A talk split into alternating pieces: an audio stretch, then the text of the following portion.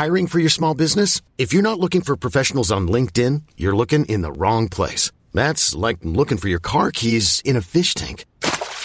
LinkedIn helps you hire professionals you can't find anywhere else, even those who aren't actively searching for a new job but might be open to the perfect role. In a given month, over 70% of LinkedIn users don't even visit other leading job sites. So start looking in the right place. With LinkedIn, you can hire professionals like a professional. Post your free job on linkedin.com slash achieve today. The FT. Hello and welcome. I'm Neville Hawcock, and this week on the Arts Podcast, we'll be talking about the Music Awards season. Barely a day goes by this month without a statuette changing hands against a deafening background of mutual backslapping. Well, perhaps I exaggerate a little, but Sunday the 13th sees the Grammys in Los Angeles, Tuesday the 15th sees the Brits in London, while the indie focused NME Awards are dished out on February 23rd. With me in the studio are the FT's pop critics, Ludo Hunter Tilney and Richard Clayton. Ludo, the Brits have revamped themselves this year. According to the uh, popular tabloid newspaper The Sun, a source said the new committee is ripping the guts out of the old Brits. So, what precisely are they up to? I think that they're transferring the old guts to continue with that uh, analogy into a smart new chassis or body. Namely, they're moving from Earl's Court, which is a rather tatty venue these days, to the O2 Arena, which is the world's uh, most uh, successful concert venue. So they've got a whizzy new venue in which it'll take place, much bigger. The uh, O2 Arena holds some 20,000 people. And um, the statuettes, which they're going to hand out, have been redesigned by none other than Vivienne Westwood, who will be uh, presumably giving them a punky cast. She was the uh, partner of Malcolm McLaren. I think it's a rather. U- Union Jackie sort of makeover from what I've seen of them. That would fit with the Brits theme, I suppose. Nice touch. Yeah, very good. Um, we'll go back. I mean, Union Jack theme was a great part of uh, Westwood's work in the 70s with the Sex Pistols and such like. Um, they're going to be having um, the Lifetime Achievement Award that the Brits used to give out to some old timer. Has now been dropped. It's clearly they want to give a sort of uh, image of British music as forward and youthful, and they're not going to have any of the dinosaurs, the oases of this world, clogging up the stage at the very end. And uh, I think that the whole thing is now it's once, it's once more going to be um, uh, produced live on television, where they're going to be uh, showing it, which I think Richard uh, can uh, tell us a bit about that. Yeah, well, I mean, David Joseph is the new chairman of the Brits. Uh, he's from um, Universal Music. And live, making it live again, yes. I mean, the, the thing with the Brits was that it always used to be a bit of a ramshackle affair, um, very unpredictable, most famously in 1989 when Sam Fox, the uh, topless model, and Mick Fleetwood, the uh, very tall drummer from Fleetwood Mac, uh, had a legion of problems with the auto cue, and uh, it was very compelling, um, but real car crash TV. Um, since then, uh, there have been a couple of other high points, notably when uh, Jarvis Cocker uh, bared his bottom during a Michael Jackson performance, the very egregious. Uh, Earth song, which uh, everyone in Britain thought was far too over the top. So there have been these incredible moments, but it's always been the unscripted ones that the Brits have been famous for. Now, what David Jones is doing now, I think, is slightly um, trying to have it both ways. He talks about it being a must-see spectacle, but at the same time uh, wants more gravitas about the music, and I don't necessarily see that those go together very well. On that same note, it'll be interesting to see if any politicians turn up this year because it used to be politicians would flock to the Brits, but this practice was uh, was uh, literally there was a dampener put on it when a, a member of the anarchist uh, pop group Chumbawamba, who went by the name of Norbert Nobacon, drenched John Prescott, then Deputy Prime Minister, with water in protest at uh, some government policy or other. And uh, since then they've kept away. But now, will there be anyone from the government at the current Brit Awards in today's heightened political climate? Well, m- more to the point as well. I mean, will the uh, rock and pop stars be able to hold their liquor? Because um, they always used to get uh, very jolly, and uh, that was uh, again one of the uh, the classic things about the Brits that no one really be listening to, to who was on stage. And again, David Joseph this this time has said that he's. Concerned about the raucous element, and uh, they used to confirm stereotypes. So it seems to me more like a kind of uh, bugler for the business rather than anything that's actually going to let the, the creative types let their hair down. And I'm not sure if we do want to have a slick, highly produced Brits either. The thing for which it's famous, infamous, is for when things go wrong, which after all does live up to the sort of pop reputation for, for no holds barred. Um, transgressiveness and fun. We remember it for things like Joss Stone and her rubbish American accent that she used when she accepted an award, which she was barracked afterwards. We remember it for Liam Gallagher and Robbie Williams offering to go out and fight each other. You know, in what would have been one of the sort of uh, sort of lightweight bout of the century So it sounds as if the um, the format of the awards is uh, potentially going to be a, a, lot tamer. How are the nominees actually decided? I think that's changed this year as well, hasn't it? Um, no, it hasn't changed this year. I mean, they've they've uh, allowed winners from previous years to vote, but that's only a few people. They have a thousand industry insiders, of which I count myself uh, a member voting upon who should win, and uh, the uh, the various nominees arise from that. And uh, this year, the list of nominees is uh, quite low on pun rock. I notice there's not much rock going on there. Well, no, we live in we live in very pop uh, poptastic times, don't we? And um, there is a few smatterings of, of X Factor alumni as well in there, which I suppose, yeah, symptomatic of what's popular at the moment, not necessarily what's good. But the, um, the ones who um, we should um, mention the uh, ones who have got the most uh, nominees. For instance, we have Tinie Tempah, one of the new generation of British rappers, who's been nominated uh, multiple times. Um, there's also um, Plan B, the rapper turned soul singer, has also got a number of nominations. He's a very interesting act. Yes, and then Paul Weller and uh, Robert Plant, who are obviously uh, two of the candidates who would have been up for lifetime achievement had they still got it in there, but still very vital and making uh, fresh new stuff, obviously in their own ways.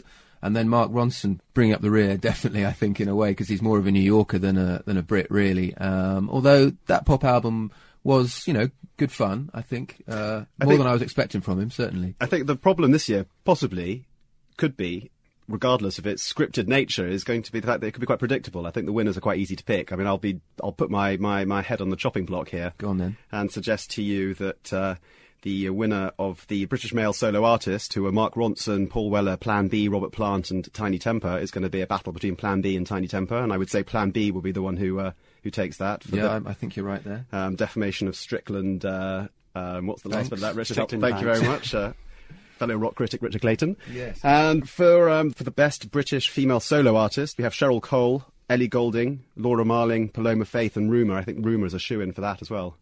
And I'd love to see Laura Marling win it, but uh, I, No don't. I don't think she will. Um, the most interesting category probably is um, international female, actually, which again probably shows the temperature of, of pop at the moment. We've got Rihanna in there and uh, um, Alicia Keys and Katy Perry, Yes, uh, Robyn, and uh, Kylie. yeah. So I mean, Rihanna and Robyn, uh, I think are the hot tips. There. I would suggest to you, as Rihanna is playing, she's a lockdown for the award, not least because a few years back she suffered the indignity of doing a duet with the Klaxons at the Brits. God, so I think right, if, if yeah. only to apologise for making her share a stage with that hapless bunch of indie chances, they'll be giving her the gong.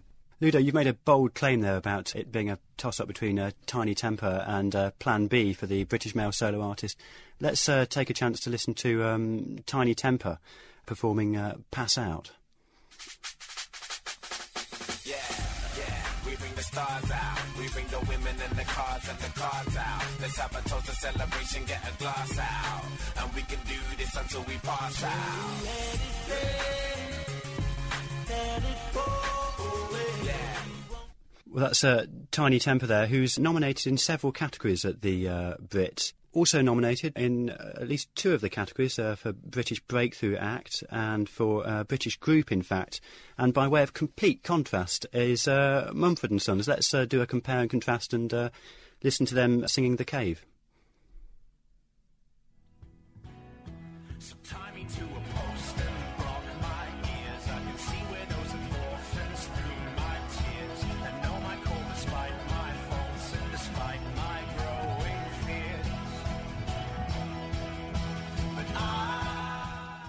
Uh, complete contrast with uh, Tinie Tempah. Is it? Is it a bit of a? Are we seeing a bit of a back to basics move here? This Those two, uh, those two bands do uh, sum up quite neatly, and this is the use of the Brits. They sum up quite neatly two contrasting poles of uh, British music currently. On the one hand, you have the Mumford and Sons, who are from uh, quite a posh background, frankly. They're part Yeah, of the many well- pop and rock stars today who've had private educations, recently estimated at 60%. Today's chart of rock and pop acts. They play a sort of um, an old-fashioned, faux authentic, folky sort of music. On the other hand, you have Tinie Tempah, who is from uh, well, he's from Plumstead, which isn't the roughest part of uh, London. For those It's who got- don't know got- that, it's got its uh, parts. that suburb, but he is part of the sort of urban, much more technologically uh, adept and savvy generation. You feel that uh, the two of them do do present very good contrasting. Yeah, definitely. I mean, Tinie Tempah, uh, that song got a boost by being on an advert for a computer game, and it's got that kind of tinniness as well of, of um, you know, computer graphics and sounds.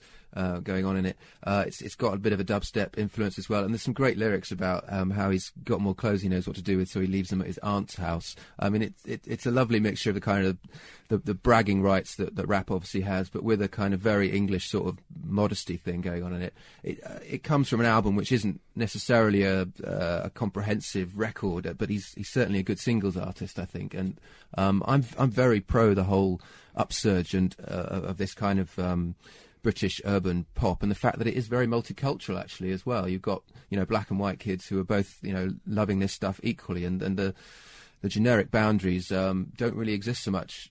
I think in the UK, uh, perhaps whereas they do in the Grammys, where you've got um, awards for every single subgenre of music going. But the difference with this is there is no Brits award for hip hop, R and B, urban music, and in Yeah. fact, one of the biggest trends of last year, dubstep, as you just mentioned, isn't even recognised by the Brits, which is a way is, is one of the sort of problems of, of, of this particular awards that it is very slow to react to things. It's obviously very uh, music industry based. It's to do with big artists who they want to be able to sell lots of records of, but it misses out things like dubstep, Yeah, which I- have clearly come up. D- yeah, I, I think I'd like to have a few more categories. Certainly, you know, dubstep or an urban category would be one. I, th- I think genuine folk as well, because Mumford's is definitely the kind of yummy mummy friendly organic yogurt sort of version of, of folk, rather than the, the, much more traditional stuff where it's the Unthanks or Chris Wood or even the venerable Richard Thompson who are out there. But it's not going to really rock. Uh, If there were, if there was a folk category, the droves of people turning off on ITV would be so immense as to cause it a would be good for them. It would be good for them. um, but yeah, so I think there should be some. But at the same time, I quite like the fact that there aren't these uh, distinctions and that there is just one pop category, and then pop uh, represents all the kind of stuff that is going on at, at once. Um, because as I say, I think that multicultural aspect of British pop, which is sort of Dizzee Rascal has kind of started in the way he's gone more and more pop in his career, is is a good thing. It's curious that you say that because this is the point at which uh, multiculturalism is meant to have failed, if we're to believe it. Well, exactly. I mean, I don't want to get you know political or, or equally naive here, but I always thought multiculturalism meant a kind of mixing of things, and I always think of it as you know being British Britain's love for a curry and the fact that you know Massive Attack came out of the sound system scene in, in Bristol and and uh, you know all that kind of stuff. I mean, it'd be quite good to even have a, a, a Bhangra category as well because you know that's British Asian music uh, with a kind of drum and bass influence. Well, British British pop music is itself a form of multiculturalism in as much as it's a sort of uh, national it's a national language which has been formed from an American one. It came from America, yet has become immensely successful. It's Britain's most successful cultural export. The Brits, in comparison to any other awards show, is way above there. Things like the BAFTAs, no one gives a king's speech about, but something like the Brits is watched on television. It is our Oscars. I mean, and it is also a product of, as it were, cultural sort of uh, warp and weft. But I'm, I don't think um, there's even a Bhangra category in the 109 categories that uh, comprise the Grammys. It's a truly extraordinary taxonomy. there, there is yes. Um, Or am I mistaken there? No, there isn't. But the, the, the one that they missed out apparently because they couldn't get enough uh, entries for was a regional Mexican album, which is a bit of an oversight. Uh, I did notice there's also a, a best new age album, and two of the records up for there were Instrumental Oasis Volume Four, which I don't think is uh, something that. Uh, Noel put out, having stripped off Liam's vocals, and also Sacred Journey of the Ku-Kai, Volume 4, which might be something to do with that James Cameron film that uh, everyone was going mad about last year. Uh, the Grammys is an, a remarkable, vast, floating liner cruise ship of an awards show. They, it was even a pre-Grammys show on television, which was hosted by LL Cool J, um, whose name a, a Welsh wit once told me, had he been from Wales, would be Cool J. Anyway, he hosted the pre-Grammy Awards show, which was an hour long on primetime telly, which was just to uh, announce the nominees. So the Grammy is this vast, vast, vast thing. But I, I mean, some of it is just mystifying. What's the difference? Can anyone explain, Richard, between best song and best record? Well, I was wondering that myself. I mean, I, perhaps it's something to do with, you know, best song has more lyrical content and, and record is more about the sonics that go in, in it. But I mean, that's just my guess. Uh, yeah, I mean, it's that all all shall have prizes kind of uh, thing. Which uh, is that American Dream or British Promise? I don't know. But I think uh, it was. You mentioned gravitas earlier about the Brit Awards, the Brits lacking gravitas um, and uh, being sort of cheekier, more irreverent, whatever their attempts to try and rebrand it. And I think that the Grammys does have that monumental, uh, very sort of uh, graven, lapidary, written in stone quality. Yeah, well, it's it's a sort of supersized awards, isn't it? I mean, you, you really would feel bloated after you know consuming all of those awards if, if they were a, a smorgasbord of, of, of You'd feel But- exhausted sitting through it. It'd be like the Oh, longest yeah. prog rock concert ever. but it's, so it kind of grinds you down, perhaps, with its authenticity in a way. Whereas the, the Brits, as you say, is more irrever- irreverent. But um, yeah, again, the, the, this David Joseph chap, he's talked about having a must-see spectacle, which you know does suggest he wants to sort of capture that red carpet thing, but perhaps also a nod to the old, uh, more raucous history of the Brits. But at the same time, wants some gravitas. So I think there's a bit of a mixed message there, particularly as you said earlier, of dropping the Lifetime Achievement Award. Well, we'll just have to see what the near future holds, because that's all we have time for now. Thanks to my studio guests Ludo Hunter Tilney and Richard Clayton, and to you for listening. The Arts Podcast was produced by Griselda Murray Brown. Goodbye. For more downloads, go to ft.com forward slash podcasts. Here at Bellingcat, we get to the bottom of things. From a global crisis to an underreported event, we find the facts using publicly available tools and resources, uncovering what is hidden on and below the surface. We connect the dots using social media posts, satellite images, and public records, and empower others to do the same by sharing how we do it. The ability to do so is only made possible by our readers, supporters, and community members. Care to join us? Learn how at bellingcat.com.